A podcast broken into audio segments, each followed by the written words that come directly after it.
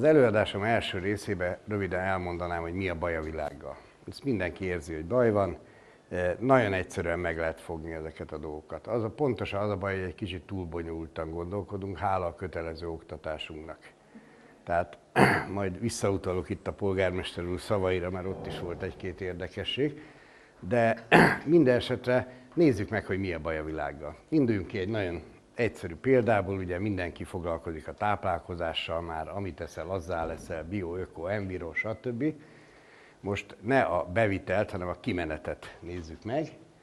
Kimenet, ez úgy néz ki ugyebár, hogy valahova ürítünk.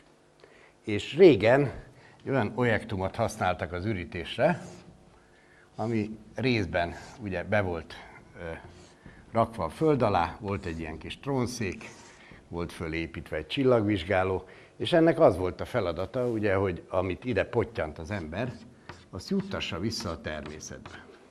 Most ennek a feladatának kb. ötezer forint, az nem tudom mennyi euróba, kétszáz euró, kb. kétszáz euró összköltséggel tökéletesen megfelelt.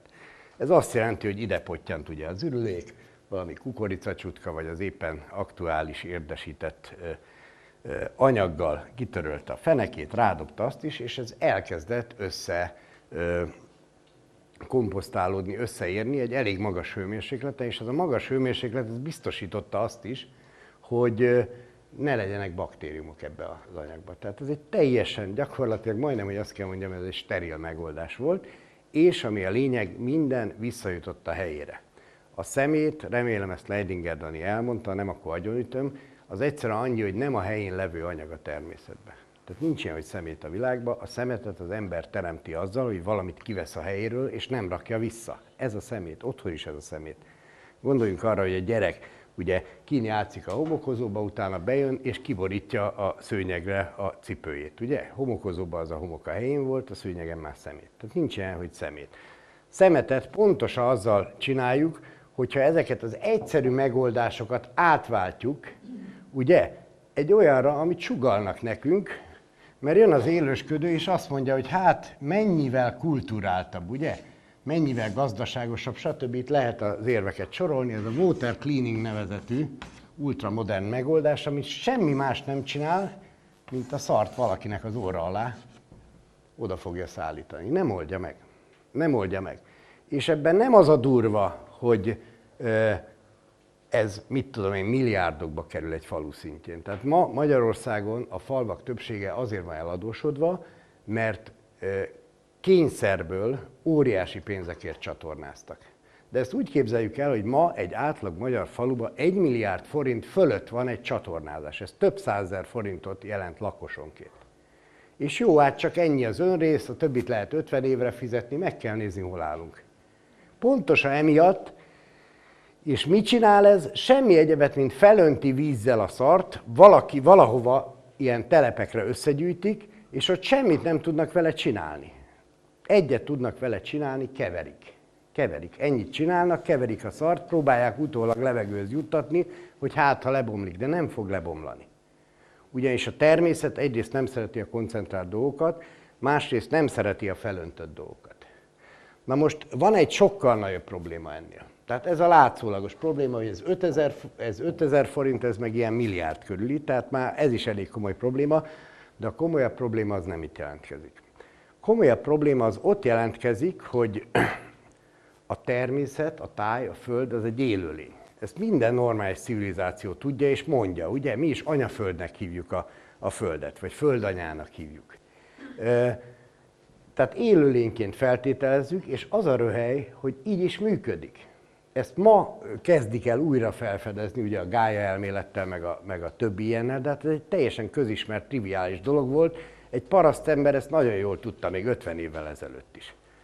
Csak azóta ugye ő is részt vesz, hál' Istennek, a kötelező oktatásba, és sikerült az agyát teljesen eltekerni.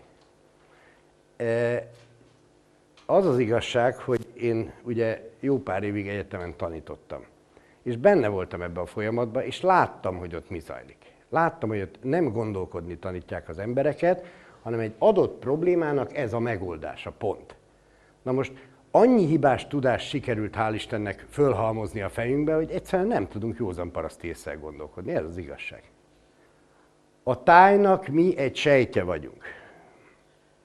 Ha egészségesen élünk, ez azt jelenti, hogy azt a célt szolgáljuk, amit az egész szolgál, akkor egészségesek vagyunk, ugyanis a tájnak kutya kötelessége a sejtjét megtartani egészségbe. Ellátni, táplálékkal, védelmezni, tanítani, stb. Erre mindre képes a táj.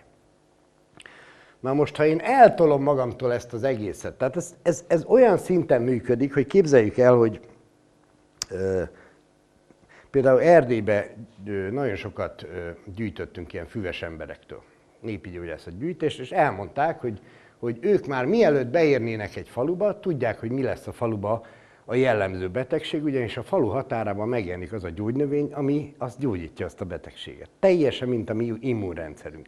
Jön a tehén, lelegeli, megjelenik a tejébe. Jön a csirke, lecsipegeti, megjelenik a húsába. Egész addig, amíg nem toljuk el magunktól a tájat. Ma mire használjuk a tájat? Szemétlerakáson kívül. Onnan jön a táplálékunk? Dehogy onnan jön. Bolíviából jön, meg Ekvádorból, meg mit tudom én onnan a retekből. És, és semmit nem ö, szedünk, tehát régen egy napi jára, járóföldre, az ugye a járások, az körülbelül egy napi járóföld volt. A piacok járásokon belül voltak, tehát gyakorlatilag harminc kilométeren belülről származott minden táplálék, minden építőanyag, minden egy faluba. Most elkezdődött ez a nagy globalizmus, és, és egyszerűen nem tud működni, nem tudnak ezek az alaprendszerek működni, nem azért, mert az Isten elfordult tőlünk, ez egy nagyon rossz duma. Azért, mert mi fordulunk el a természettől és a teremtőtől. És amíg ez van, addig nem kell csodálkozni, hogy mindenki beteg. Na, tehát, mi a helyzet ezzel az egésszel? Tehát még egyszer mondom, a táj meggyógyít. Tehát, hogyha én hagyom a tájat, benne élek a tájba, a tájnak kutya kötelessége meggyógyítani, és meg is fog gyógyítani. De honnan tudja, hogy mi a betegségem vajon? Az ürülékből és a vizeletből. Magyarul, hogyha nem szarok oda a földemre, akkor a földem nem fogja tudni, hogy kinek terem. Ez olyannyira így van, hogy nem tudom, ki olvasott Anasztázia könyveket. Tehát van egy ilyen szibériai ö, sámánnő, elég érdekes dolgokat mond, de amit mond, az nagyon-nagyon közel áll a magyar paraszti kultúrához. Na most az Anasztázia könyvekben elmondják, hogy a szájú, ha, tehát, hogy úgy ültesd el azt a terményt, hogy vedd a szádba, vedd a szádba, tudja az a mag, hogy neked fog teremni. És teljesen máshogy fog teremni. Személyre szabottan fog teremni, azokat az elemeket fogja tartalmazni, ami neked szükséges, azokat a gyógyítóanyagokat, ami neked szükséges, stb. stb. Na most ezzel nem az a baj egyszerűen, hogy drága. Ezzel az a baj, hogy innentől kezdve megszűnik a gyógyításomnak a lehetősége. Nem fogja tudni a Föld, hogy, hogy mi van velem. És tessenek utánézni ennek az adatnak. Pontosan akkor kezdtek el tömeges mértékben jelentkezni a betegségek, amikor elindul a csatornázás. Tessék megnézni majd, tessék utánézni. És ezt hívják ma úgy, hogy modernizáció. Modernizáció, urak, hölgyek. Ugye? De tudok még ilyen modernizációt mondani. Képzeljük el a következőt. Van egy, van egy nagyon-nagyon jó szerkezet. Tehát az a lényege, hogy van rajta egy, egy ilyen észlelő rendszer, szabályosan, ugye van, van önvédelmi rendszere is, négy kerék meghajtású, ugye? Van a végén egy trágyaszóró, hogy ne keletkezzen ö, ö, veszélyes hulladék, és ez egy teljesen önjáró, önműködő, gé pé es vezérelt. Nem kell hozzá pótalkatrészt, mert ugye azt is megcsinálja, sőt, a traktor nem csinál kis traktort, ő viszont csinál kis borjút. Tehát egy tökéletesen működő valami, amit az Isten megtervezett, és jól tervezte meg, ugye?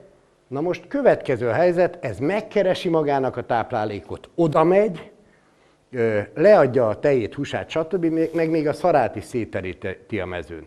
Na most ezt úgy képzeljük el, ez úgy működött a régiségbe, hogy amikor egy bikaborjút kiengedtek a mezőre, az kb. kétszáz-háromszáz kilót gyarapodott egy szezonban. Tehát ősszel levágták, addig kétszáz-háromszáz kiló húst adott ingyen. Ingyen. Tehát képzeljük el, hogy egy ilyen több százas ö, csordával egy ember elballagott. Ugye? Hát emlékszünk még erre az időre, azért, azért nagyjából egyidősek vagyunk. Na most ez nem gazdaságos. Ez nem gazdaságos. És ezt megint, megint ugye... megmondta az értelmiség, hogy nem gazdaságos. Úgyhogy most azt csinálják, hogy műtrágyázzák a réteket, egy traktorral, egy másik traktorral lekaszálják, egy harmadik traktorral oda viszik hozzá a táplálékot, ugye? Fölépítettek egy istálót neki, amit kicsempésztek, hűtenek, fűtenek, büfisztetik, színházba viszik, stb. És a végén egy ötödik traktorral elviszik a szarát, és egy hatodik traktorral szétterítik a mezőn. Ez gazdaságos. Gazdaságos, még egyszer mondom. És ez a borzalmas, hogy ilyeneket beveszünk. És az egész életünk erre megy rá.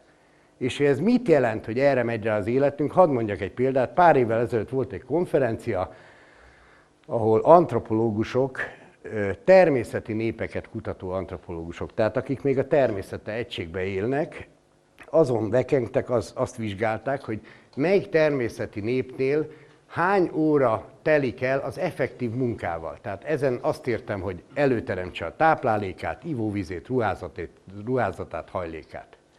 Na most Kalahári sivatag, az a Föld leglehetetlenebb élőhelye. Tehát ennél borzalmasabb élettér nincs a Földön.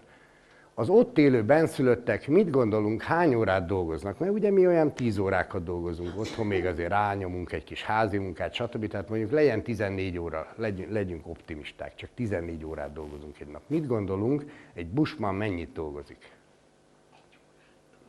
Másfél órát. Másfél órát dolgoznak a világ leglehetetlenebb helyén. Mi itt a paradicsomba tizennégy órákat dolgozunk. Vajon miért? És ilyenkor mindig fel kell tenni a kérdést, hogy miért.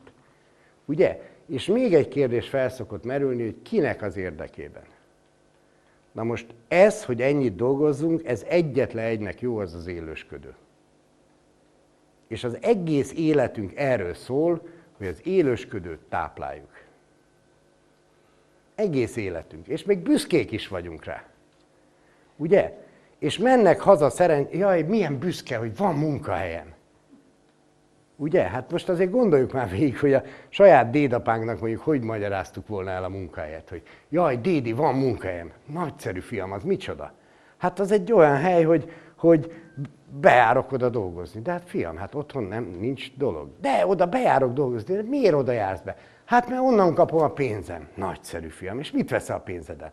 Hát veszek autót, mobiltelefont, Nike cipőt, elektromos orrszörtelítőt, és mi a, miért, fiam? Hát, hogy be tudjak járni a munkahelyemre. És ilyenkor csapna a dédi a fejére, hogy édes unokám, normális vagy? És teljesen igaza lenne.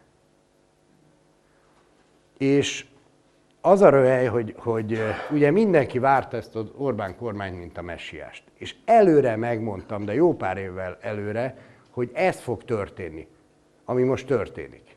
Tehát Agócs József professzor volt a ö, ö, Soproni Erdészeti Egyetemen, és neki volt egy nagyon-nagyon fontos mondása, hogy a világnak nem az a baja, hogy valamit rosszul csinálunk, a világnak az a baja, hogy rosszat csinálunk. És ha rosszat akarjuk jól csinálni, vagy jobban csinálni, az eredmény csak nagyobb rossz lesz. Nézzük meg Fidesz kormánynak a intézkedéseit. Baromi sok új munkahelyet akar teremteni. Nem munkahely kell az embereknek, élet kell az embereknek. Nem robotok, nem droidok, nem arra terveztettek az emberek, hogy a nap huszonnégy órájában ezt csinálják valamelyik multinak. Nem ez a célunk. Mit akar még csinálni? Kötelező oktatást három éves kortól. Hét éves korig nem szabadna elengedni a gyereket az anyja mellől, mert sérül. Mit akar még csinálni? Behozta most a hamburger törvényt, ugye? Tehát ami sós, meg ami édes, arra adót vetnek ki. Tehát mi jön majd? Jönnek a sópótlók, ugye már is mérgezik a sónkat, és, és hatalmas embertömegek halnak meg Magyarországon szív, szívbetegségekbe, pont emiatt. És ugye az édesítő szerek, az aszpartamtól, stb. Mind bizonyítottan rákkeltőek. Most akkor ők jót csinálnak, vagy rosszat csinálnak?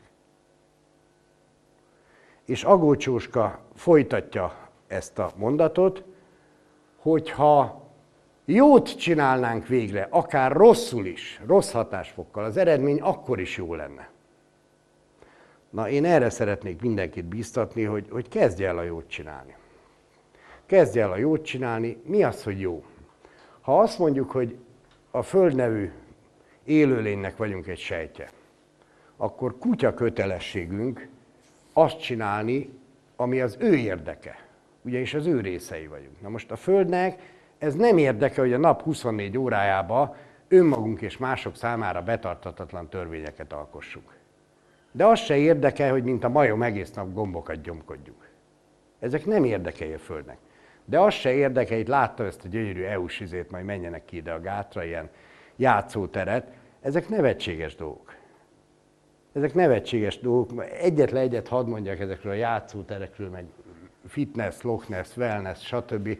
Hadd mondjam el egy, egy döbbenetes élményemet, ugye annak idején a feleségem vett egy ilyen Cindy Crawford kazettát, ahol ilyen, mi a fene volt ez, aerobik vagy ilyen, valami mozgások voltak. És én néztem az ágyból, ahogy ugye az asszony csinálta rá, és mondom, hogy a francba, hát az annyira ismerős mozdulatok, hát persze, hát a kaszálásnak a mozdulatai, ugye? Csak nincs a kezébe kasza. Meg utána rögtön neki áll gyomlálni a lelkem. Ugye? Csak már semmi értelme az egésznek. é u-s játszótér. Óriási pénzeket vettek föl idétlen politikusok Magyarországon, ugye ilyen, hogy hívják ezeket, polgármesterek, hogy díszszökő kutakat csináljanak abba a faluba, ahol most zárják be az óvodát. És eladósították az egész falut. Tehát jót kéne végre csinálni. Jót kéne végre csinálni, és a jó az az, hogy vissza kell térni a teremtés törvényeihez. Akár tetszik, akár nem. És lehetne sorolni az idők végeztéig a példákat, még azért egyet hadd mondjak el, mert ez húsba vágó, és biztos, hogy egy kis segítséget is ad önöknek. Tehát ma az egyik legfőbb ö, mumusnak kikiáltott valami, ez a magas vérnyomás, ugye? Na most az emberi érhálózat az teljesen úgy viselkedik, mint a Földnek a, a felszíni vízhálózata. Tehát ott is van áradás, apadás, tehát nem egy statikus valami. A statikusság az maga a halál. Ha valami megáll, nem mozdul, az meghal. Tehát az élet az pontosan ez a lüktetés, pulzálás. Na most, hál' Istennek annyi szemetet eszünk, hogy egyszerűen tele van a vérünk mindenfélével. És ez azt jelenti, hogy a besűrűsödött vért ugye át kell ugyanolyan lumenen pumpálni, tehát jóval nagyobb nyomással kell egy, egy sűrű folyadékot átpumpálni. Ezért szinte mindenkinek magas a vérnyomása. Na most, ö, mióta vannak vérnyomás problémák? Mit gondolunk? Mi? Amióta a vérnyomásmérő utána vágják az embernek. Így van. Na most, következő, egyébként a vérnyomásmérőket viszont a gyógyszeripar pénzeli, óriási pénzeket fektetnek ezekbe, tehát ezek ilyen, ilyen mágiák, hogy ú, magas a vérnyomásod. Na, Mari néni mérnek egy magas vérnyomást, ugye? Fölkiált a doktor úr, jaj, Mari néni, megvan, mi a baj, a magas vérnyomása van. Mari néninek semmi baja nem volt, csak elment egy ingyenes vérnyomásmérő napra. Ugye? Mari néni magas vérnyomása van, de tudjuk a gyógyszert rá, és a té bé támogatja, ugye? Na, Mari néni bebattyoga. Gyógyszertárba is megveszi az első halálos mérgét. A vérnyomás, mér, a vérnyomás gyógyszer az halálpontosan beállítja majd a gyári értéket, tehát százhúsz per nyolcvan cakra. Csak egyetlen egy baj van vele, hogy amiatt, hogy kisebb a nyomás, egy csomó minden ki fog rakódni ebből a szemétből. Tehát Mari néninek elkezdenek tüne, ténylegesen tünetei lenni, ezért elkezdik vizsgálgatni. Jaj, Mari néni magának nagyon magas a mit tudom én, koleszterinje, a trigliceridje, amit vannak ilyen mágiák, tehát ezek ilyen kulcsszavak. Jó?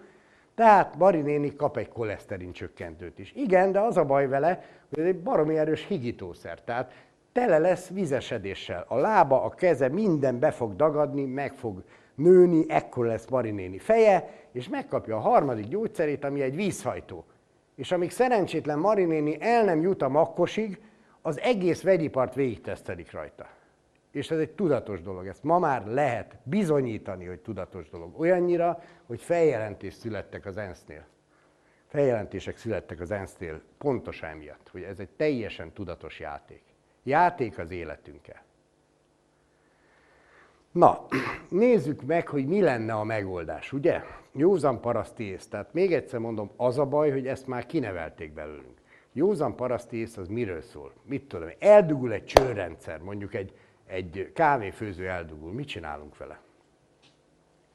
Hm? Szétszedés az embernél nem a legoptimálisabb dolog, hanem, de mivel tisztítjuk ki? Ecettel, pontosan erről van szó. Alma ecettel körülbelül egy hetes kezeléssel mindenkinek tökéletesen be fog állni a vérnyomása. Mi a baj vele? Mi a baj vele? Nincs tiszta alma ecet. Nem, az a baj, hogy ingyé van. Az egész világnak ez a baja. Ezért nem használunk csalánteát, helyette a méregdrága kombukateát fogjuk használni. Ezért semmi olyat nem csinálunk, ami normális aggyal azt csinálnám, de, ugye? És jön a de. Nem véletlenül mondja a magyar, hogy az első gondolat a jó gondolat. Mindenkinek ösztönösen azonnal eszébe jut a megoldás. És utána ránk zúdul ez a kötelező oktatásnak ez a, ez a szutymákja. És rögtön elkezdünk így kattogni, ugye? És jön a, jön a szakember. A legfontosabb mindig a szakember, ugye? Szakember nélkül már szülni se tudunk. Kórházba szülnek a feleségeink. Ez betegség? Ez soha nem volt betegség. Szóval ez, ez hihetetlen. Most ez egy friss élmény, már három hónapos a gyerekem, és az asszony otthon szült. Az a riogatás, amit, amit levágtak az orvosok, ugye eleve kötelezően el kell menni kb. hat vizsgálatra, mert ha nem megy el az ember, akkor nem kap se családi pótlékot, se semmi. És akkor ilyenek, hogy, hogy a legkülönbözőbb dolgokkal riogatták. Először sok volt a vasa, utána kevés volt a vasa, utána mit tudom, öregedett a méhlepénye, utána nem öregedett, szóval egyszerűen nevetséges volt az egész. És ezzel is egyet, egy a céljuk, hogy odahajtsák a szülészekhez az embereket. Megint a szakember, ugye nem tudunk már otthon szülni. Hát hogy tudnánk? Hát pár millió évig ment ez a dolog, most valahogy úgy alakult történelmileg, hogy nem tudunk. És mindennel így van, mindennel szakember, szakember, szakember, ugye? Hogy tudnád már te fölnevelni a gyerekedet? Itt is olyan gyönyörű volt, hogy hoznak pszichológust. Ha lesz pszichológus, akkor biztos, hogy lesznek hülye gyerekek a faluban, mert meg fogja találni, ugye? Ha lesz logopédus, biztos, hogy lesznek pösze gyerekek a faluba. Ugye? Ez pont fordítva működik. Ez ugyanaz, mint hogy megépítenek egy autópályát, és maga az autópálya generálja a forgalmat. Azért mennek arra, mert ott van az autópálya. Azért mennek a pszichológushoz, mert ott van. És, és ez a srác is nagyon rendes, tisztességes, érződik a beszédjén, csak túltanult. Kötelező oktatás. Odaállítottak volna egy rendes parasztembert a falu élére, én állítom, hogy jobban járt volna vele a falu. És nem azért, mert bántani akarom. De lehet, hogy é u-s játszótér nélkül, meg, meg mi a fene nélkül, turizmus nélkül is megélne a falu. Egyszer Mezőtúrnak, a, a, vagy mező, Mezőcsátnak a polgármesterével csaptam össze nagyon. Egy ilyen é u-s megbeszélésen voltunk. Nem tudom már, hogy kerültem oda, szerintem biztos másnapos lehettem, mert én nem szoktam ilyenekre járni. Ami a lényeg, hogy... hogy fölszólalt, hogy micsoda óriási dolog, hogy a túzok védelmi programra három falu kapott másfél millió forintot. De ez egy, ez egy combos falu, ez a Mezőcsát, nem tudom, talán legalább tízezer ember él ott, vagy a fene tudja mennyi. És akkor mondom, hogy hát igen, ez bravo, túzok védelemre fél milliót kap egy falu, az igen. És kérdeztem, hogy hány csordakút volt a falu határában, ugye, és ez, ez híresen állattartó, ugye, ott jönnek le a bükkből a a vizek, ott egy ilyen vizenyős rész volt, és óriási mennyiségű állatot tartottak. Tehát olyan volt, mint a Hortobágy. És kérdeztem, hogy hány csordakút volt? Hát olyan húsz-harminc között. Na most egy csordakúton legalább egy ilyen ötszáz állatot itattak. És mondtam neki, hogy hát figyelj, számold már ki, hogy ez hány milliárd forintot hozott a falunak egy évben. Hány milliárd forintot. És ezt odadobtuk a túzok védelmi félmillió helyett, vagy azért cserébe. És mindennel ez van, mindennel ez van. Na, térjünk vissza a dologhoz. Tehát egyszerűen almaecetet kéne inni, innen kavarodtam el valahogy. Az almaecet az egy pillanat alatt rendezi az ereket, leszedi ezeket a lerakódásokat, a messzesedéseket, tehát bónuszként a reuma meg egyebeket is rendbe rakja, és utána az ember kipisili ezeket a mérgeket, illetve a messzet. Csak ez túl egyszerű, ugye? Ezért senki nem fogja önöknek elmondani. És ez mindenne így van. Olyan egyszerű dolgokkal lehet gyógyítani. Na most gondoljuk már el, amíg nem voltak ezek a kórházak milliárdokért, ugye? Ami nem tud, nem tud gyógyítani, a mai kórházak nem gyógyítanak, ezt felejtsük el, diagnosztizálnak. Tehát egy emeri berendezés, ugye, ami egy milliárd forint körül van, az arra jó, hogy megmutatja, hogy e-hunabaj-e. De semmit nem tud vele csinálni. Utána vannak protokollok, hogy mit kéne egy orvosnak csinálni, csak ezek nem működnek. És ezt ne úgy vegyék, hogy én most végig szidom a polgármestereket, az orvosokat, stb. Én nem ezt szidom, hanem a vírust szidom, ami a rendszerben van. Azt se szidom, csak jó, hogyha látjuk a vírust, legalább tudomást veszünk róla. A vírus egyébként a város, a városi lét. Jézus azt mondta erre, hogy ma még tükör által homályosan láttok. És tényleg ez történik. Tehát lejön egy, egy baromi jó szándékú ember, a legnagyobb szellem lejön odaföntről, és, és azt mondja, hogy gyerekek, én ennek a közösségnek a gyógyítója leszek, és az egész életemet erre teszem föl, ugye? Tanul előbb körülbelül húsz évet ebbe a kötelező oktatásba, amíg egyáltalán hozzányúlhat egy beteghez. És utána rájön, hogy nincs eszköz a kezébe. Nem tud gyógyítani. Vagy alkoholista lesz, vagy depressziós lesz, vagy narkózik, ugye ők könnyen hozzáférnek a narkóknak, meg kell nézni az orvosokat. Tisztelt a kivételhez. Vagy, vagy mit tudom én, lejön egy nagy harcos, hogy nekem az lesz a dolgom itt a világban, hogy védem azt a közösséget, ahova érkezem, ugye? És lesz belőle egy rendőr, aki a saját fajtáját veri a Kossuth téren. Vagy lesz belőle egy APEC ellenőr, aki egy tojásért bírságol meg egy nénit a kínai piac mellett. Ma még tükör által homályosan láttok. És ugye ez vonatkozik a tanítókra is. Lejön valaki, hogy én, én arra szentelem az életemet, hogy, hogy ezt a közösséget tanítani fogom, emelni fogom, mintát adok neki. És mi lesz? Végig tanulja úgy az egyetemet, hogy gyereket nem is lát, utána kikerül, és a gyerek ösztönösen érzi, hogy az a tudása semmit nem ér, ami az övé, és tiltakozik, és lázad ellene, és örüljön neki ez a tanár, ha nem veri meg. És tényleg örüljön.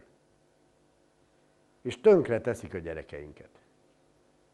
A gyerek játékkal tanul.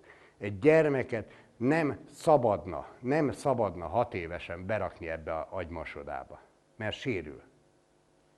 A gyerek, nézzük már meg, hát nem véletlen ezt, ezt a szerencsétlen latin á bé cét egy évig tart a fejükbe kalapálni a gyerekeknek, ugye? És akkor egy délután megtanul rovásírni a bátyjától. Vajon miért?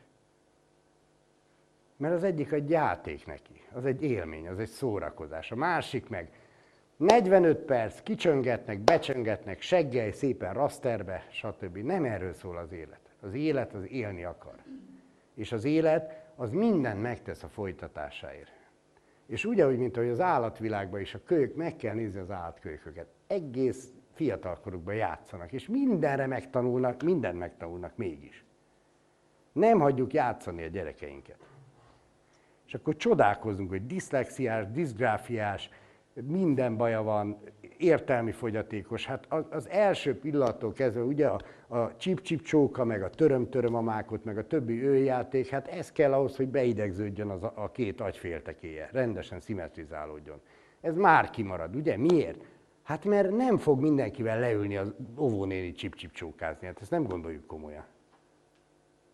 És, és ez a borzalmas, és, és adjuk oda a szakembernek. Na most, amíg erről a szakember kultuszról nem fogunk letérni, addig itt nincs megoldás. Na akkor mi a megoldás? Az első megoldás már ebből látszik. Egyszerűen vissza kell menni a természetbe. Nincs mese. Nincs mese. A város az maga a vírus. Tehát az, hogy nem látom a felkelő napot, nem látom a lenyugvó napot, nem tudok tájolni, azt sem tudom, merre vannak a, az égtájak, ez... Nem látom a teremtésnek a mintáit. Hát pontosan ez a városi léttel kezdődött minden. Ugye minden egyes természeti kultúrában itt áll az ember, és reggel az az első, hogy kinéz a fejéből, és valamilyen, valamilyen módon köszönti a napot. Lehet, hogy ez nem egy szertartás, bár azért a legtöbb helyen ez szertartás volt. Tehát a paraszti kultúrában is az, hogy reggel kiment a mezőre kapálni, jött föl a nap, megemelte a kalapját, vagy elmondott egy imát, ezek azért szertartások. De, de ez nincs benne az életünkben, akkor mi irányítja az életünket? Az aznapunkat mi világítja be? És legalább ennyit minden embernek meg kéne tenni, akár városon él, akárhol, hogy, hogy, hogy menjen ki egy olyan helyre, és nézzen bele a felkelő napba. Hát de akkor nem látom a győzikét. Hát cseszd meg, akkor nem látod. Mert ugye nem véletlenül rakják ezeket a filmeket tizenegy és éjfél köré. Most ehhez még egyet kell tudni, hogyha az ember éjfél előtt nem alszik, egyáltalán nem tudja magát kipihenni.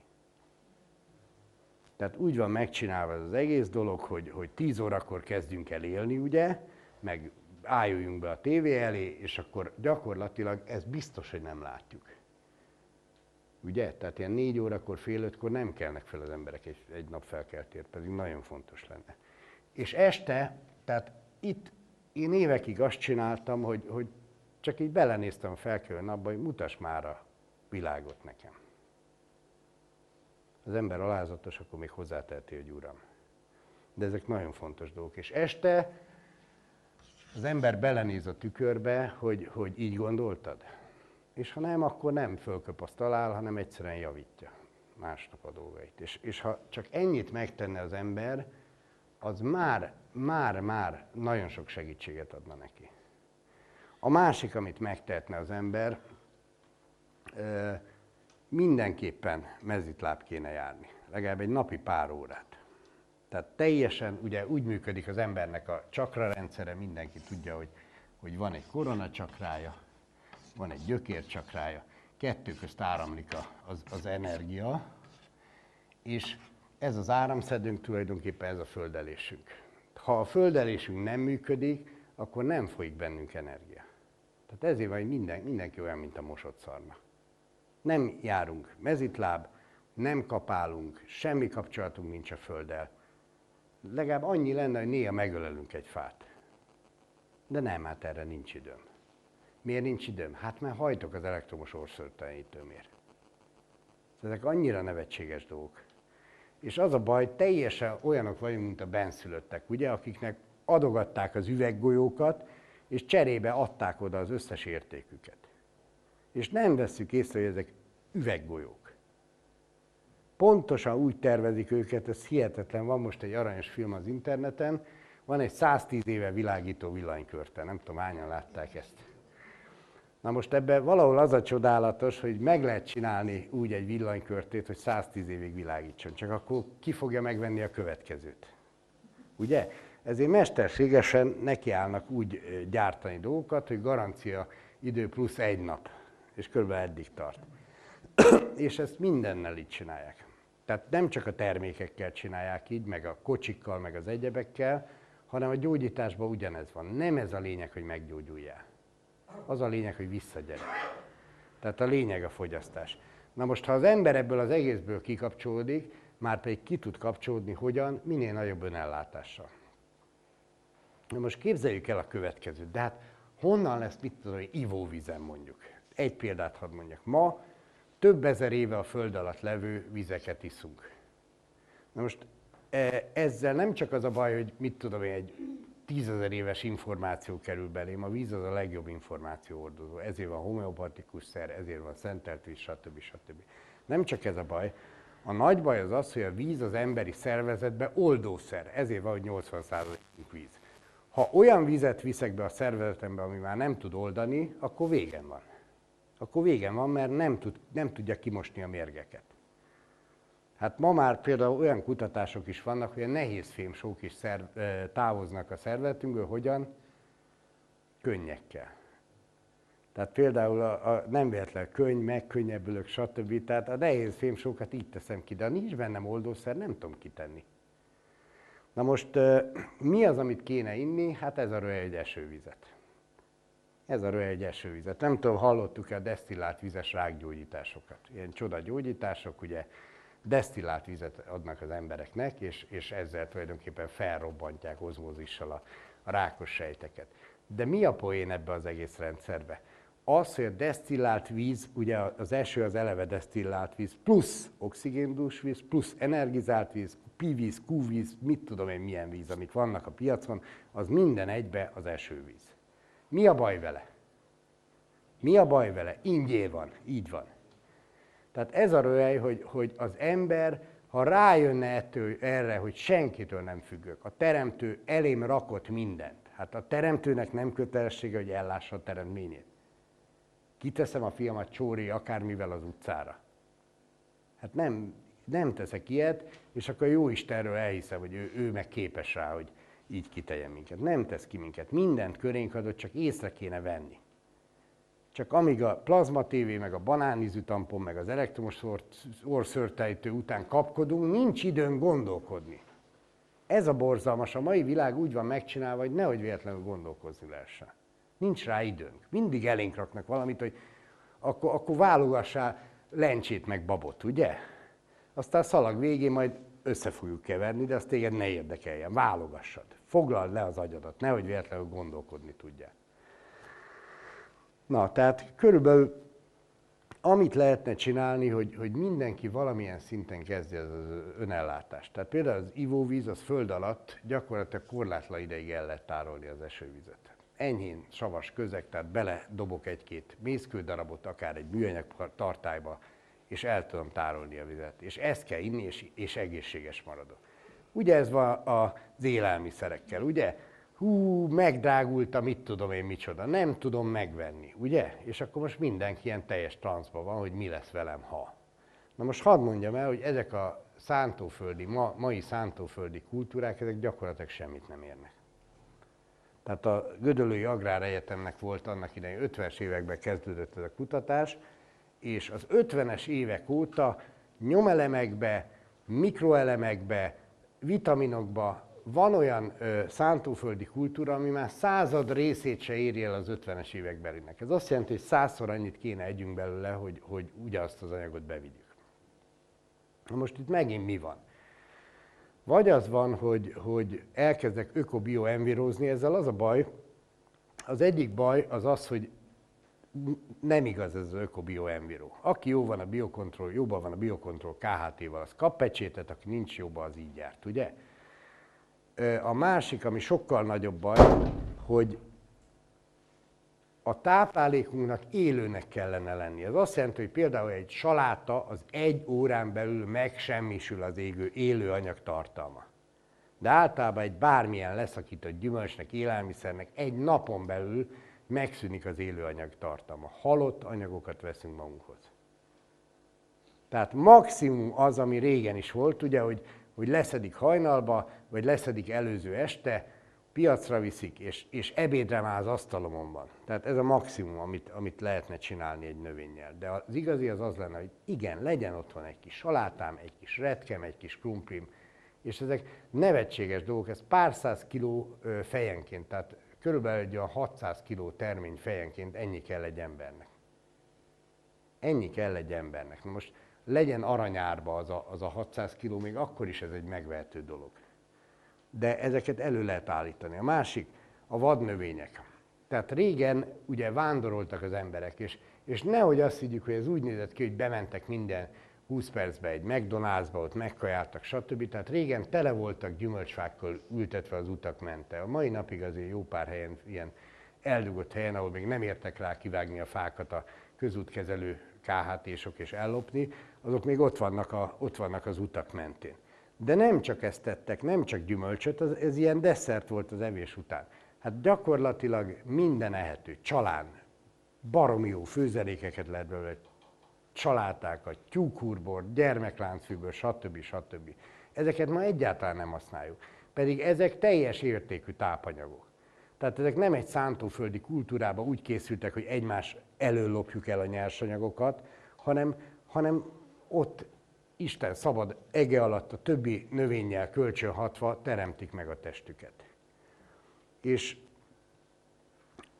gyakorlatilag ugyanígy az állatokat föl lehetne nevelni. Hát most, most azért nem tudom, régen egy faluba volt legalább egy pár száz tehén, egy pár ezer juh, pár tízezer csirke a portákon, ugye? És ezt miért hagytuk abba?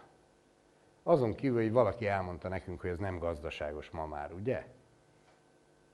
És ezeket vissza lehetne állítani. És ez valahol, valahol nevetséges, hogy amit régen egy birka, ugye régen birkák legelték az árokpartokat, meg azok vágták a füvet a, a faluba, most ilyen burrogó fűkaszával munkanélküli emberek. Egy ember végzi egy birkának a dolgát, tehát ez nem tűnik föl senkinek. És ezeket a dolgokat kéne újra végig gondolni, újra gombolni a kabátot, megkeresni azokat az embereket, akik, akik valóban egy közösséget szolgálni tudnak. Tehát ez azt jelenti, hogy régen is úgy volt, hogy egy, egy bíró az abból a hatalomból élt, amit az emberek önként lemondtak a hatalmuk egy részéről, hogy te ezt jobban csinálod. Úgy kéne csinálni, mint régen a kalákát csinálták. Kivezetett egy kalákát. Egy építő kalákát, fölépítünk egy házat, kivezet. A kőfaragó az megfaragta az alapnak a köveket, ugye? A kőműves vezette, tehát ő akkor ő vezette a kalákát, amíg az alap el nem készült. Utána a falazat jött. Ezt már a kőműves csinálta mondjuk. Ez megint ő vezette a kalákát. Odaértek a tetőhöz, az ács, ácsok vezették a kalákát. Tehát mindig az vezette a közösséget, aki értett hozzá. De még a székely rendtartásban is benne maradt, hogy, hogy van egy hadnagy, aki háborús időkben, mert ugye a székelyek elég sokat háborúzgattak, tehát határőrök voltak. Háborús időkben a hadnagy vezette a falut, békeidőben a bíró vezette a falut. Most meg kivezeti a falut a politikus, aki általában semmihez nem ért. És, és ezek a dolgok fognak, nagyon rövid, egyszerűen következő lesz, rá kényszerít minket a teremtő, a természet, hogy, hogy újra a szabályai szerint éljünk. Tehát amit ma látunk, teljesen mindegy, hogy Japánba vagy a szomszéd faluba, ezek nem normális viselkedései a természetnek. Tehát ha elrontok egy, egy önszabályzó rendszert, akkor először mindig a finom szabályzással lesz, lesz baj. Nem lesz, nem lesz ősz, meg nem lesz tavasz például, nem lesznek átmeneti állapotok, mert csak billenni tud a rendszer ide-oda. És ez már elkezdődött. Na most Ö, rendben van, én gyönyörűeket mondok, ugye éljünk az erdőből, lakjunk a természetbe, az igényeinket csökkentsük le, de van az egészben egy olyan dolog, hogy de mit szól hozzá az anyósom, mit szól hozzá a szomszédom, stb. stb. stb. Na most erre szeretnék egy nagyon jó példát hozni, és ez lesz a befejezés az előadásnak, hogy miért nem működik ma az é u. Ugye az é u-ról annyit kell tudni, hogy a Gibraltártól az Uralig terjed az európai térség. Ugye? Na most ennek a kellős közepébe van ennek a térségnek a Kárpát-medence. Na most uh, Európa ma, ma arról szól, hogy van egy, tehát most a Európa Unióról beszélek, tehát nem, nem a teljes Európa. Az arról szól, hogy vannak ilyen törvények mondjuk, hogy szegény malacnak adjunk gumilabdát játszani, hogy ne érezze magát egyedül. Csak sokkolóval lehet megölni kábítás után, stb. stb. stb. Tehát ilyen, de lehetne folytatni ugye egy ilyen pincébe vagy garázsba épített á bé cén legyen egy külön kijárat és bejárat. Ugye? Tehát tele van ilyen teljesen agyament, betarthatatlan törvényekkel az é u. És ebbe fuldoklik a saját bürokráciájába, a saját lábába botlik el az é u, és felmerül mindenkibe a kérdés, hogy miért, hogy jöhetett létre egy ilyen szörnyszülött. Ugye? Olyan egészségügyi előírásokkal, ugye, hogy a hentesnek még a, akármilyen is inoxból kell legyen, de azért hozzuk be ezt a sok szemetet mindenhonnan a világból, ömlik be a szemét. Tehát az az ország, aki valaha az egész világot ellátta egészséges élelmiszerrel, Amerikába vittünk ki javítóbúzát, javítóbúzát, egyebeket. Az most itt teszi Európa szemetét. Na most hogy alakult ki ez az egész? Megint a józan paraszti észre szeretnék appellálni, tehát még egyszer a központ, a középpont az itt van. Ugye? Akkor, hogyha azt mondjuk, hogy az Európa Unió központja Brüsszel, akkor el kéne kezdeni vakargatni a fejünket. Hogy mit, mit is mondtál, hogy a középpontja Brüsszel? Normális vagy?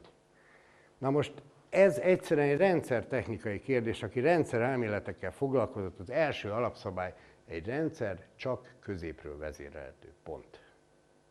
Ilyen egyszerű az élet. Nem lehet máshonnan vezérelni. Miért? Azért, mert csak a közepébe van a teljesség. Tehát gondoljuk el a következőt, mondjuk működjön úgy, mint a zodiákus, ugye? A teljes évkörben minden benne van, ugye? Mind a tizenkét minőség. Ebbe már nincs benne mind a tizenkét minőség egy szegmensben, ugye? Tehát ebbe mondjuk, ahol Brüsszel van, ebbe csak ez a minőség van benne. És ezekről nem tud semmit. Ezért vezérelni se tudja, vezetni se tudja, szabályozni se tudja. Na pontosan ez a baj az é u-val. És addig nem fog működni, amíg a középpontjába vissza nem kerül a vezérlés. Ilyen egyszerű az élet. Na most akkor nézzük meg, hogy velünk mi a baj. Mi miért csinálunk olyan dolgokat, amiket nem kéne megcsinálni, és nagyon jól tudjuk, hogy nem kéne megcsinálni. Itt van az embernek a csakra rendszere, hét darab csakra van, ugye? A koronacakrától a gyökércsakráig hetes csakra van. Mi ennek a rendszernek a központja, a középpontja? A szív. Akkor miért ez vezérel minket? Miért Brüsszel vezérel minket? Nem tudom, értjük ezt. Egyszerűen az van, hogy a szívünkre kéne hallgatni, pont. És ha ezt elmondtam volna, az egész előadást elmondtam volna. Mert ennyi a baj ma a világban, hogy senki nem hallgat a szívére. Miért? Mert tele vagyunk hibás tudással, kötelező oktatás, tele van a lelkünk mindenféle mocsokkal, azért, mert nem mondhattuk ki a dolgokat, azért, mert hazudoztunk, és nem azért, mert ilyen emberek vagyunk, hanem azért, mert ránk kényszerít minket egy, egy, egy világ. Úgyhogy, ha valamilyen szinten ezt nem tudjuk megoldani emberként, és ezt nem tudjuk megoldani é u-ként, akkor bukásra vagyunk ítélve. Bukásra vagyunk ítélve. Akkor megyünk a lecsóba. Ennyit szerettem volna elmondani, meg azt, hogy sok sikert, hogy a központ visszakerüljön a helyére. Köszönöm szépen a figyelmet.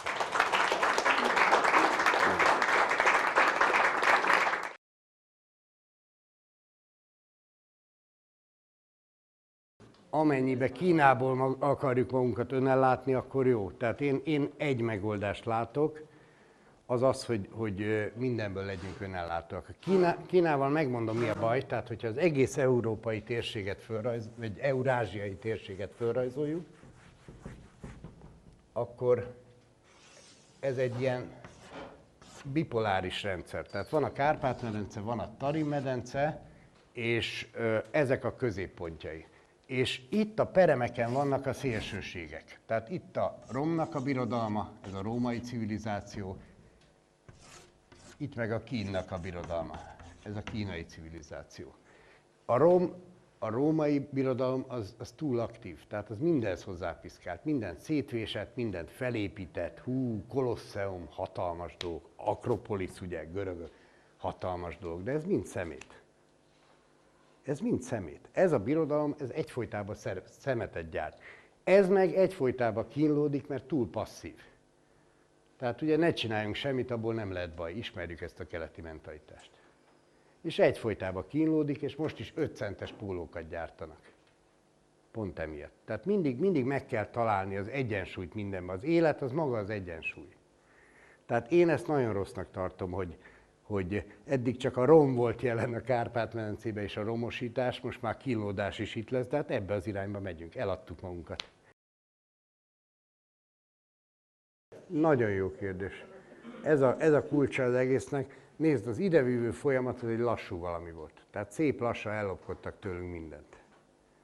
Tehát a visszavezető folyamat se lehet. Tehát én ennek nem vagyok híve, hogy valaki most kiköltözik egy jurtába, családdal, amikor azt se tudja, hogy hogy működik egy jurta, azt se tudja, hogy a jurtát az állatok fűtötték, ugye, amiket beengedtek, vemes állat, meg, meg szopósborjú, ezek fűtötték a jurtát, tehát nem, nem tudunk annyit egy lépcsőbe visszamenni. Egyáltalán ez a visszamenetel, ez az időkerekét nem lehet visszaforgatni, stb. Ezek nagyon nagy baromságok. Hát, hogyha beveszek egy mérget és kihányok, kihányom, visszahányom, azzal visszaforgattam az időkerekét. Szóval... szépen lassan le kell tenni ezeket a mérgeket. Az első ilyen méreg az a munkahely.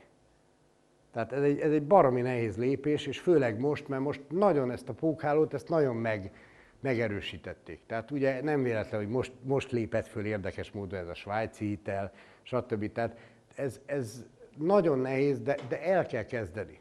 Tehát akár azzal, hogy akkor csak négy órás munkahelyem legyen, vegyek vissza az igényeimből. Vegyek vissza az igényeimből. Tehát nem...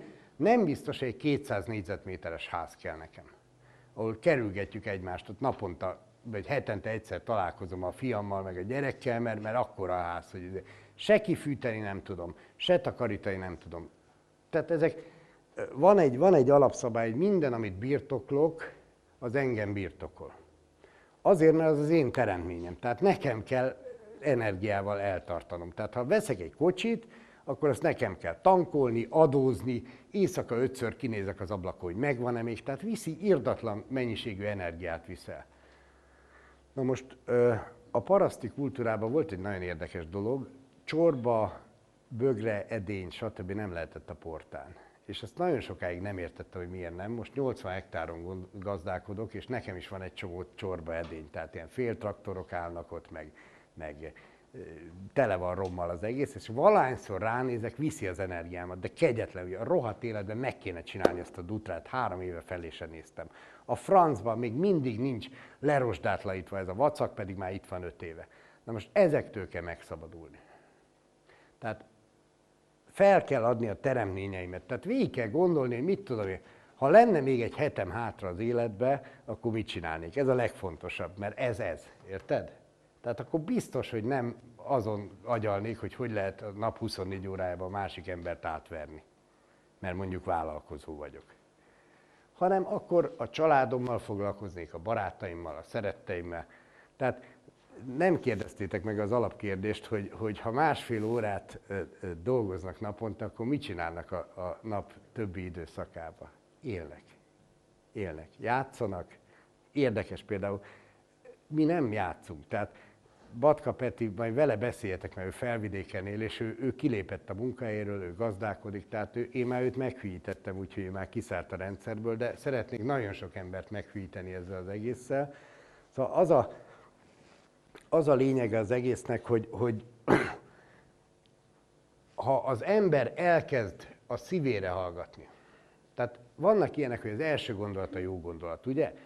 Nagyon kéne nézni, tehát mindig jön egy környezeti lökés, van rá egy válaszom. Az első gondolatra kéne figyeljek, mert azt még a szívem sugallja, utána elkezdi az agy felülírni. Aztán van egy ilyen, hogy az első gondolat a jó gondolat. Nagyon fontos, reggel, amikor fölébredek, ami eszembe jut, hogy aznap mit kéne csinálni, a többit takarítsam le a francba, és azt csináljam. Aztán mindig van egy teszt, amin át kell mennie minden tettemnek, hogy ezt, ezt most mi táplálja ezt a tettemet, ezt a válaszomat, a szeretet vagy a félelem, mert ez a két erő van a világban, nincs más. Ez egy poláris világ, és ez a két erő működteti. Tehát ha ezeket az ember megcsinálja, akkor szépen lassan el lehet indulni visszafelé, vagy inkább azt mondom, hogy hazafelé. Mert ezt, hogy menjünk vissza, ez, ez nem egy jó, jó érzetű dolog, de azt mondom, hogy kóboroltunk már eleget, fáztunk eleget, voltunk már boldogtalanok eleget, most már menjünk haza. És ez lenne a hazatalálás, hogy valahol találjuk meg ezt a környezetünkbe, a szívünkbe, a családunkba, ezt az egyensúlyt, ezt a harmóniát. És ezt, ezt meg lehet találni kicsi kis lépések. Legyen egy veteményesem, ha mit tudom én, ilyen tömbházban lakom, akkor legalább legyen egy, egy, egy mit tudom én, fűszereim legyenek ott a balkonon, vagy a, a, a konyha ablakban. Tehát el kell kezdeni visszafele a természethez. Hát a természet azért van előttünk, hogy tanítson minket, de hát ha soha nem vagyunk a természetben, hogy tanuljunk? Tehát ha az ember leéli az életét a gipszkarton között, akkor, akkor Nem, nem fog menni neki ez a dolog. Tehát kicsi kis lépésekbe ezt tudom javasolni. Szerintem ki lehet, de ez már egészségtelen méret. Tehát régen egy tanya, tehát először is annyit kell tudni, hogy a Kárpát-medence egyötöde élt tanyán a háború előtt, és a Duna-Tisza közén ez egyharmad volt. Minden harmadik ember tanyán élt. És olyan emberek kerültek ki a tanyavilágból, mint Szentgyörgyi Albert, aki egy tanyasi iskolába tanult. Szóval nem egy reménytelen dolog. Az a lényeg, hogy a tanya az egy önellátó egység, az körülbelül öt hektár volt Magyarországon egy jellemző tanyaméret. Tehát öt hektárról minden megtermelt, ezek ilyen húsz fő körüli családok. Mert körülbelül tíz fő volt a család, és akkor ilyen szegényrokon, cseléd, béres, stb. Tehát húsz fővel lehet számolni. Tehát öt hektár nagyon kényelmesen eltart húsz főt. Na most vannak olyan gazdálkodási módok, amik régen is megvoltak, csak ma tudatosak lettek. Például ez a permakultúra. Ez arról szól, hogy ha megfelelő módon ültetek egymás mellé növényeket, hogy azok erősítsék egymást, tehát az egyik mondjuk felhúzza a vizet ötven méterről, a másik összegyűjti a nitrogént, a harmadik mit tudom én mit csinál. Tehát ha ezeket össze tudom válogatni, akkor viszonylag kevés munkával, tehát van egy ilyen film az interneten, hogy a jövő farmja, érdemes megnézni. Tehát ott leírja, hogy gyakorlatilag egy ilyen tíz napot kell egy, egy évbe dolgozni magával a farmmal, és a többi, az pedig csak a szüretelés. Na most elérhető lenne egy ilyen önellátó valami öt hektáron. Úgyhogy az embernek minden legyen meg a tüzelőtől, a, az, az élelmiszeren át az állatokig, minden.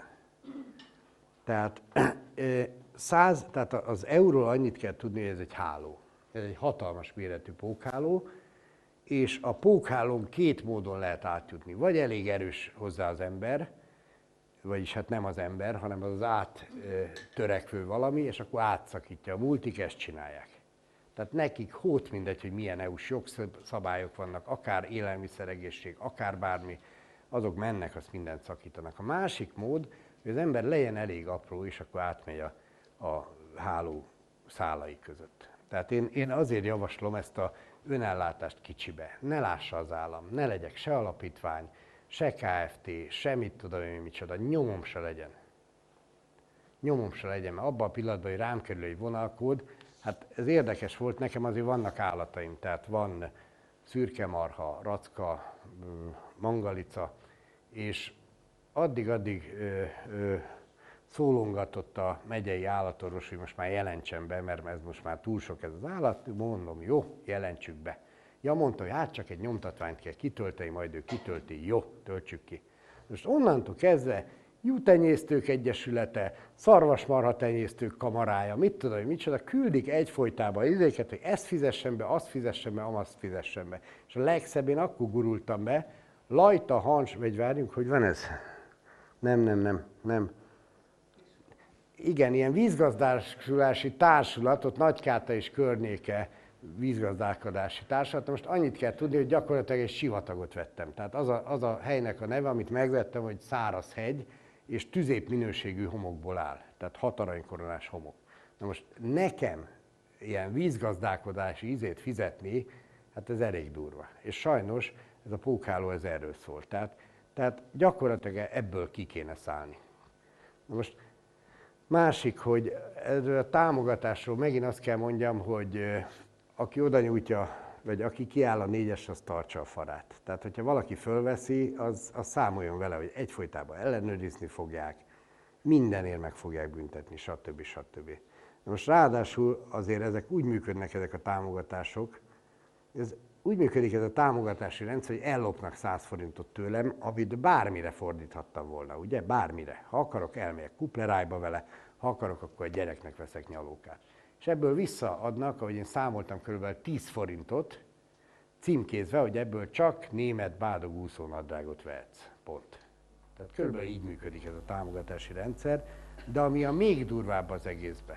Tehát a közösséget mindig a közös célok tartották össze, a közös célok. Tehát ha falunak kellett egy templom, akkor összefogtak az emberek, válla válnak, és felépítették. És ettől felépült a közösség is. Most ezeket a célokat veszik el.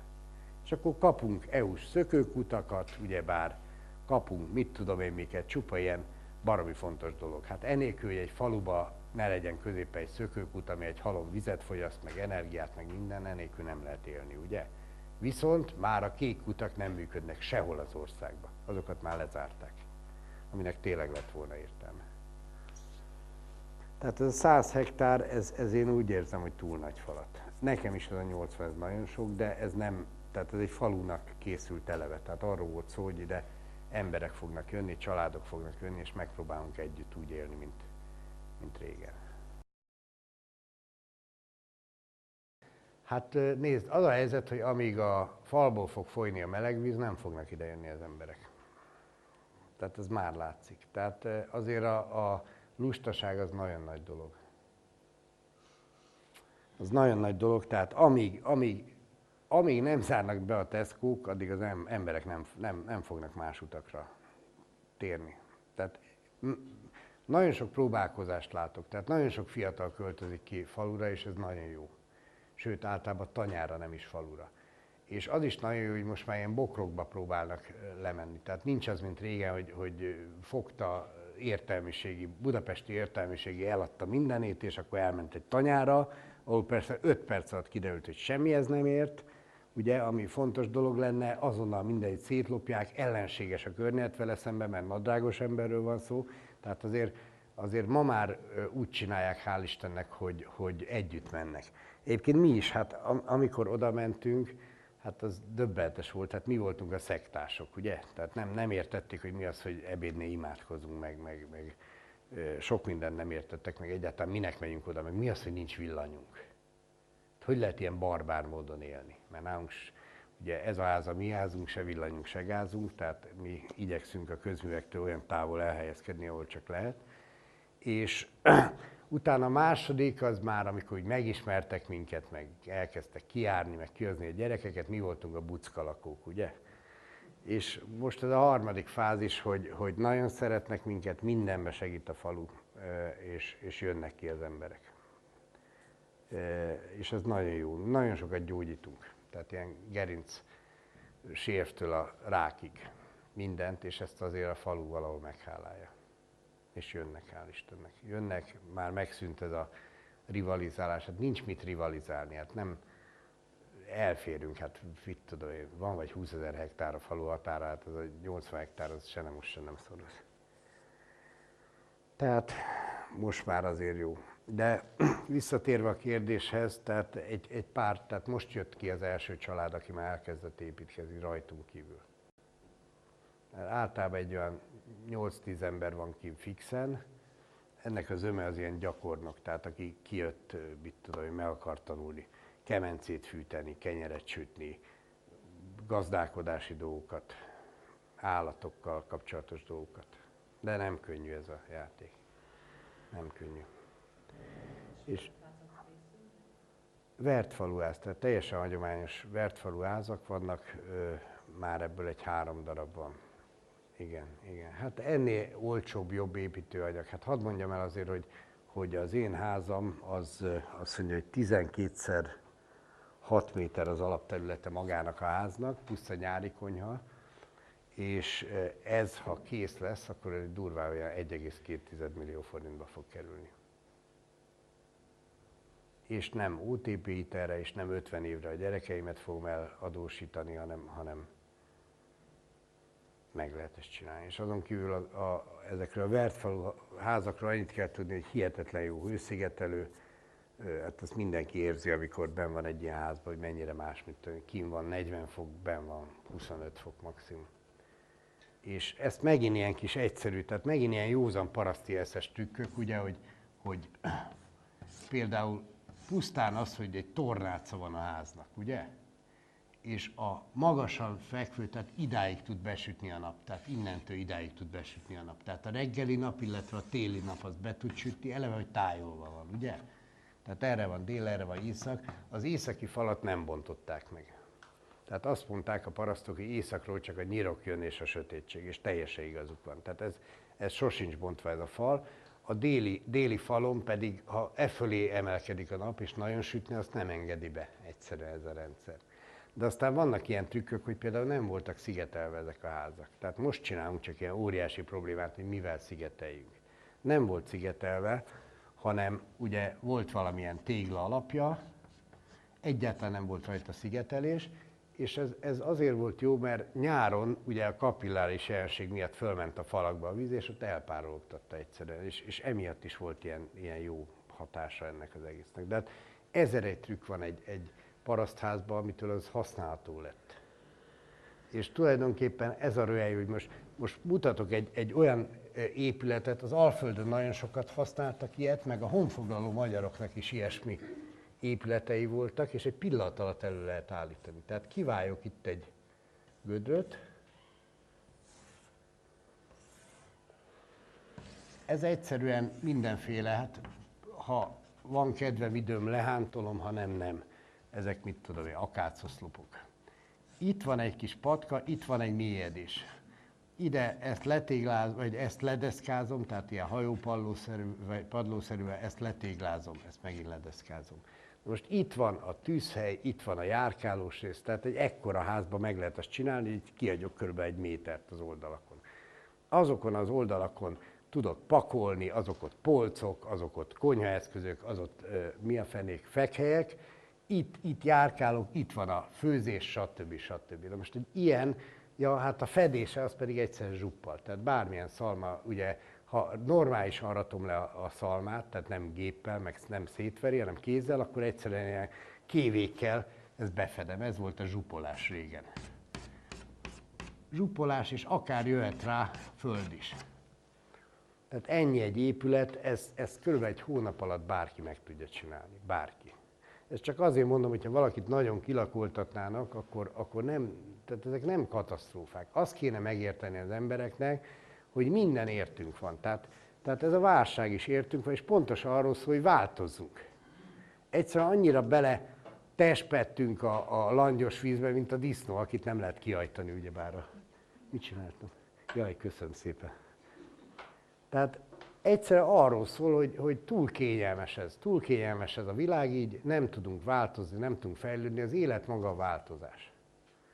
És És ez a döbbenetes, hogy én természettudósként annyit láttam ebből a világból, hogy, hogy minden a világban azt a célt szolgálja, hogy az élet számára, az életnek optimális körülményeket nyújtson. Tehát például ez, hogy a Földnek van egy olyan hőfok szabályzó rendszer, egy hőmérséklet szabályzó rendszere, hogy, hogy hiába a nap már csak kétharmadát adja le a teljesítményének, és mégis egy fokon belül ugyanaz a Földnek a hőmérséklete. Mert egyszerűen olyan... Ez a szén-dioxid ciklussal, meg az eltárolt szén, meg olaj mennyiségével szépen szabályozgatja ezeket a dolgokat. És minden, minden beáll, beáll úgy, egy, ez, ez olyan, mint egy akvárium, ugye? Van egy, egy kis akváriumom, akkor állandóan etetgetni kell, pucolgatni kell, töszörögni vele. Minél nagyobb az akvárium, annál stabilabb, annál kevésbé kell hozzányúlni, és van egy kritikus érték, és onnantól kezdve ilyen ökosztázis lesz az egész. Egy olyan rendszer, hogy már nem kell hozzáérni. És És ezekre a, ezekre a rendszerekre lehet számítani, ezek működnek, minden működik. Tehát olyan öngyógyító rendszerek vannak az emberben, hogyha nem piszkál bele egy orvos, egy pillanat alatt meggyógyul. És, és ezekre kell rátalálni, ezeket kell újra felfedezni.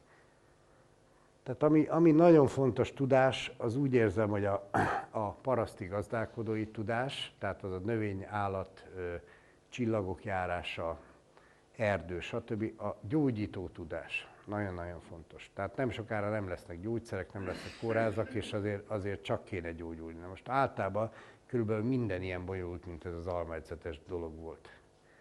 Tehát, hogy minden, minden egy pillanat alatt rendbehozható, nagyon egyszerű eszközökkel. Az egész népi gyógyászatnak az volt a lényege, hogy semmi olyat nem használt, ami nem volt meg a kamrába, a konyhába, a, a ház körül. Semmi extra dolgot nem használtak. És mégis mindent tudtak gyógyítani. És olyan dolgokat is, amit ma már nem tudunk, veszettséget, egyebeket, ezeket lazán gyógyították. Hát veszett orvosok, vagy igen, veszett orvosoknak hívták őket.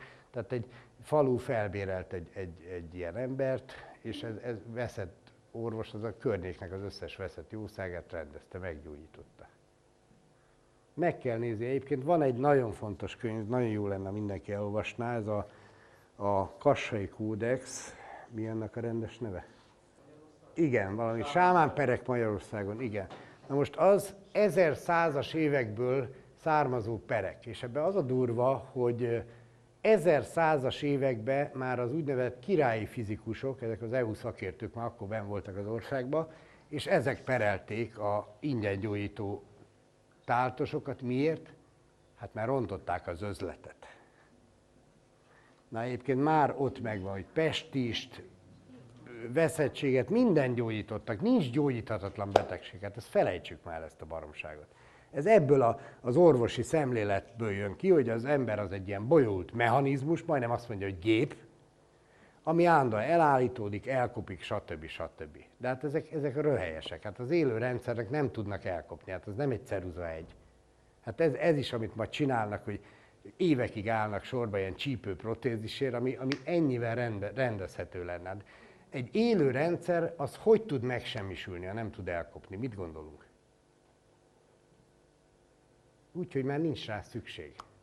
És ezért lebontja a természet. Tehát például, hogyha nem használom a lábamat, azt úgy fogja fel a szervezetem, hogy hát itt van ez a kétszer húsz kilós nagy darab izé, combcsont, fűtöm, fűtöm, emelgetem, mi a fenének, ha úgyse használom. És elkezdi lebontani. Elsorvad és lebontja. És ugyanez van a, ezekkel az ízületekkel. Hát, hát ennyi munka, hát körülbelül ennyi, hogy kitotyogok a kocsihoz, ugye beülök, bum, bum, bum, munkahelyemen megint totyogok a liftig, bum, bum, bum, és, és ennyi, ennyi a mozgás. Nem mozgunk. Tehát természet, amire nincs szükség, az bontja le. És ez egy nagyon tanulságos dolog, mert ez emberre is igaz, sőt nemzetre is igaz. És ezért kell újra a helyünkre kerülni, és a helyünk pedig a mag népeként, a maguraként, a magyarként, a magerőként egyértelműen az, hogy, hogy, hogy az életet szolgálni és továbbvinni. És ha ezt fogjuk csinálni, akkor az Isten a fenekünk alá nyúl és végre fölemel minket. Ha meg tovább bódulunk bele ebbe a szarba, amiben élünk, akkor végünk van. De akkor meg ne csodálkozzunk. Ugye a magyar történelem az a turulról szól. Nektek is itt van a zászlótokon. Tehát a turul az a fénymadara, az a felemelkedés madara, az a szárnyalásnak a madara. És eljött a magyar történelembe egy olyan pont, amikor kihal az utolsó Árpád-házi király, kihal a turul dinasztia, és megjelenik egy másik címerállat, ami már sokkal rondább, rondában repül, fekete csúnya madár ez a holló. De ott van a csőrében a nap. És azóta ezt az időszakot éljük. Tehát mi ezek a hollók vagyunk. Tehát a mi életünk az, az nagyjából egyidősök vagyunk. Arról szólt, hogy húzzuk meg a nadrágszíjat, arról szólt, hogy jövőre jobb lesz, arról szólt, hogy fejlődünk, egyre előrébb megyünk, stb. stb. Tehát a mi életünket úgy elkurták, ahogy azt lehet. És ez nem egy tragédia, ezt, ezt odafönn mi vállaltuk, hogy a kritikus időben, a kritikus gólnál mi jövünk le. De ha mi nem építjük meg a fészket a gyerekeinknek, a következő generációnak, akkor itt semmi nem lesz. Hadd mondjak egy példát. Tehát a turul az ugye valahol a Kerecsen-sólyommal szokták azonosítani, és egy olyan tíz-tizenöt éve majdnem kihaltak a Kerecsen-sólymok Magyarországról. És e, úgy mentették meg őket, hogy a, a budapesti állatkertből az utolsó holló, tehát volt egy csomó holló, az is egy ilyen fogyóeszköz volt akkor már nagyon, és a hollókat kitelepítették a Pilisbe érdekes módon. És elszaporodtak a Pilisbe a hollók, és ahogy elszaporodtak a hollók, elszaporodtak a Kerecsen-sólymok. Miért? Azért, mert a Kerecsen-sólyom nem tud magának fészket rakni. Hollók fészkébe rakja a tojásait. És nem tudom, akinek van füle a hallásra, ez a dolgunk. Értitek? Tehát mi már, szóval minket leírtak. Magunk is leírtuk magunkat, az az igazság. De, de egyet még megcsinálunk, hogy, hogy nekik teret adunk. Tehát, hogy kinyitjuk nekik a teret, hogy gyerekek, mi már nem tudtunk repülni, meg kalitkába éltük a, az életünket.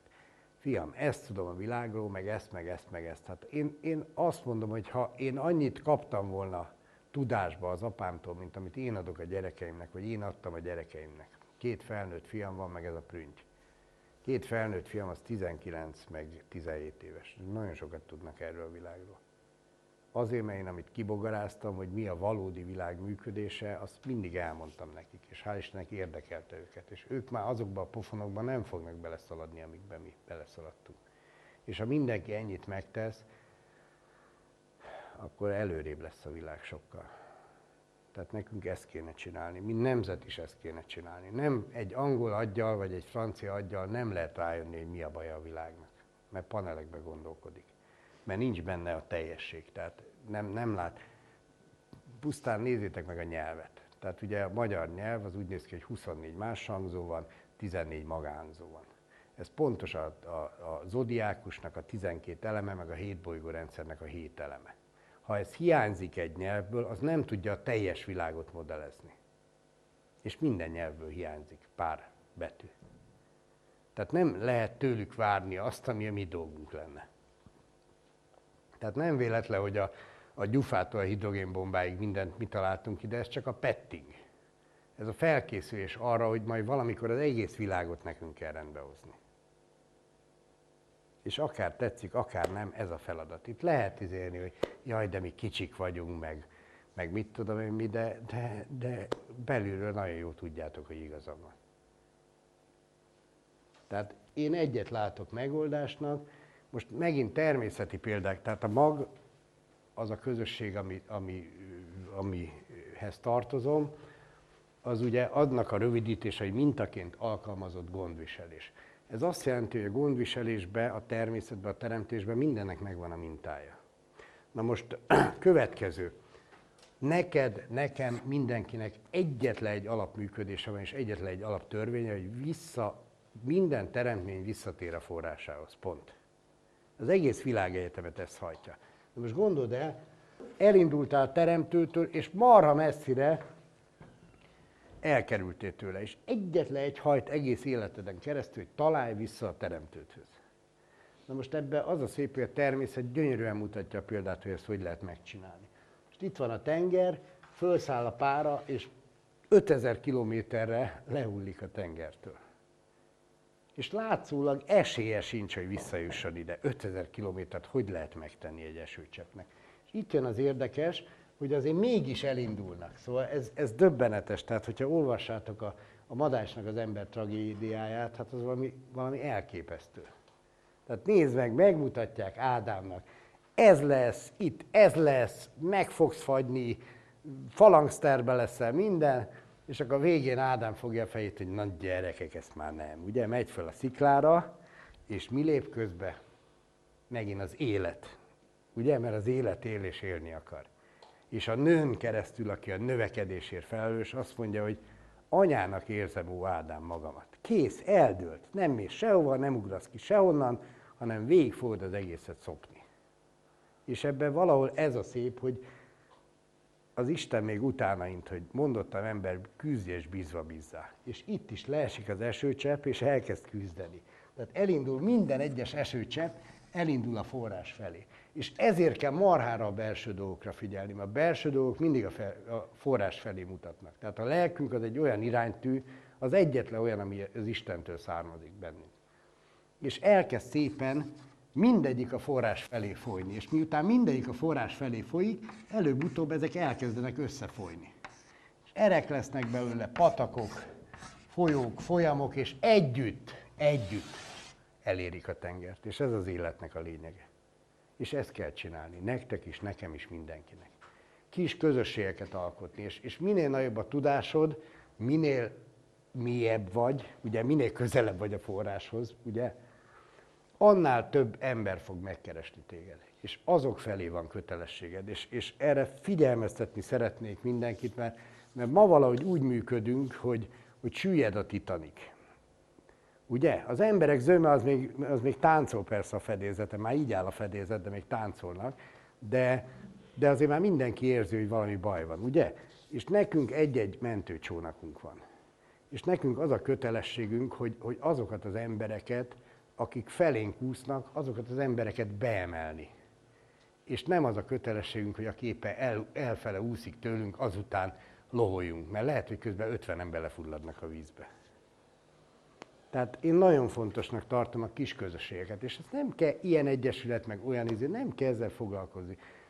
Ülj le és kezdj el hímezni öt asszonytársal, és közben beszélgessetek, hogy mi van az unokával, hogy kéne, mit tudom én. Tehát ez, ez a jövő, higgyétek el, nem a nagy dolgok, a, a kicsi lépések. Látjátok, nagy dolgokat már csináltunk, ott vagyunk a Holdon. Jobban élünk emiatt? Boldogok vagyunk? Többek vagyunk? Tehát kicsi kis lépések, vissza, csak azok a lépések a teremtő felé történjenek. Szóval ez a poén. Tehát ez, hogy, ez, hogy most ha ezen példázom az Agód Sóskának a példázatát, ugye, most errefele folyunk így, ugye? Errefele folyunk. A Fidesz az így folyik errefele. Mert ők jobban csinálják. De arra van a forrás. Tehát ezt kell mindenkinek megtalálnia, ezt kell mindenkiben működjön, és a kicsi kis közössége.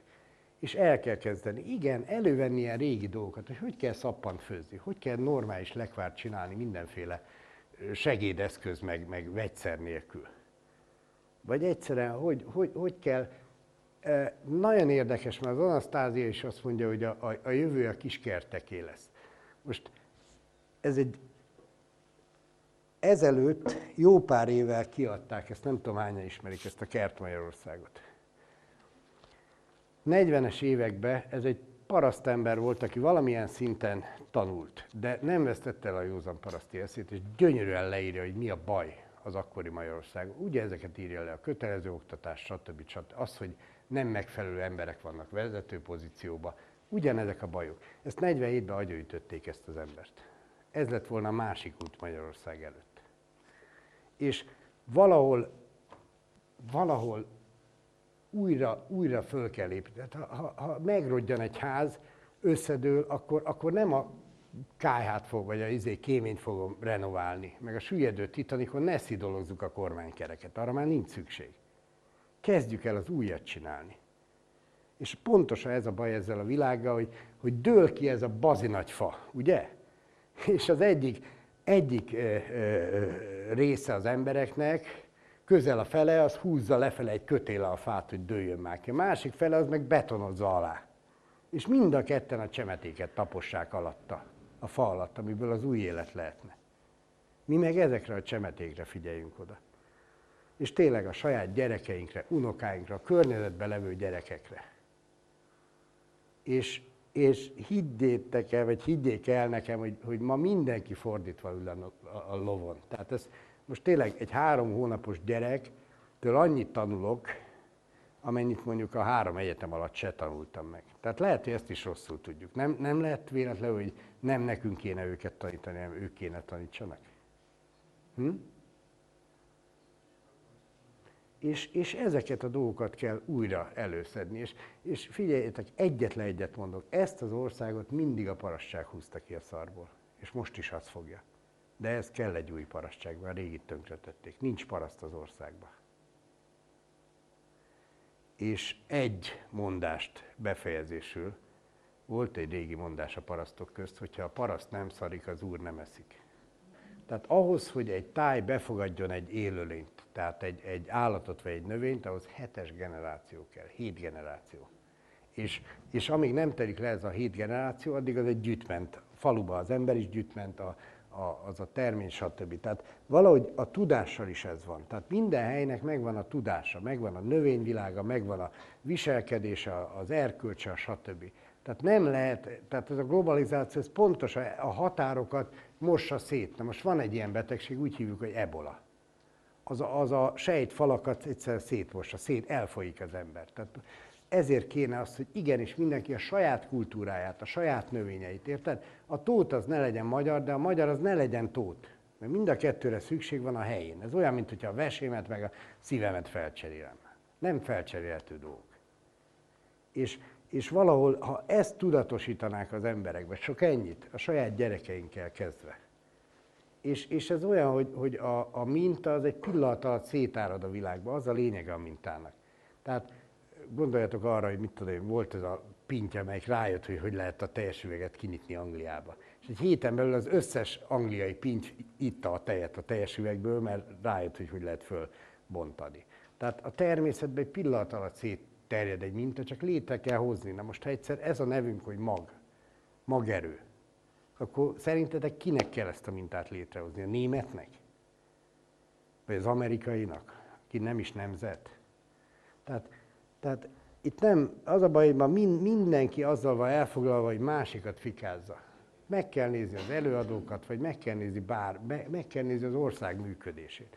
És, és az a durva ebbe az egészbe, hogy hogy ebbe is mindenben van egy középút. Tehát ugye keleten van egy olyan, vagy nyugaton van egy olyan istenkép, hogy Isten ott trónol a felhők fölött, egy ilyen kaporszakállas, a jó népeknek jó istene van, a rosszaknak rossz istenük, de az a lényeg, hogy ez ott valahol trónol a, a felhők fölött, és, és rajtunk kívül van, ugye? Most a, a keletieknek van egy ilyen belső istenük, hogy Isten bennünk lakik, ma, ma, ma, ma, ugye? Akkor mi a fenét keres itt a földön? Ha csak nem ment el az esze. És a magyaroknak van egy Van egy döbbenetes istenképük. Pap Gábor szokta vetíteni, ez egy gyönyörű ábra, az a címe, hogy verekedő betyárok. betyárok éppen nem verekednek, hanem ezt leteszik maguk mellé a puskát, ugye a földre, amivel megölhetné a másik embert, és a fokosával, ami a szent fegyver, tiszteleg a másiknak. Ugye? És ebből a két dologból kialakul egy gyönyörű templom, amit az Isten jelével jelölnek meg. Tehát ez egy olyan templom, amiben benne lakik az Isten. Tehát magyarul Isten két ember viszonyában lakik. És ezeket a viszonyokat kéne újra létrehozni. Tehát egy közösséget így működtetni. Amit erő és hatalom elvesz, azt idő és kedvező szerencse ismét visszahozhatják. De miről a nemzet, félve a szenvedésektől önmaga lemondott, annak visszaszerzése mindig nehéz, s mindig kétséges. Mert aki hazáját igazán szereti, oltárán gyönyörű életét szenteli, piros, fehér, zöld lesz áldott szemfedője, de Isten úgy segítsen, száz lép majd helyébe.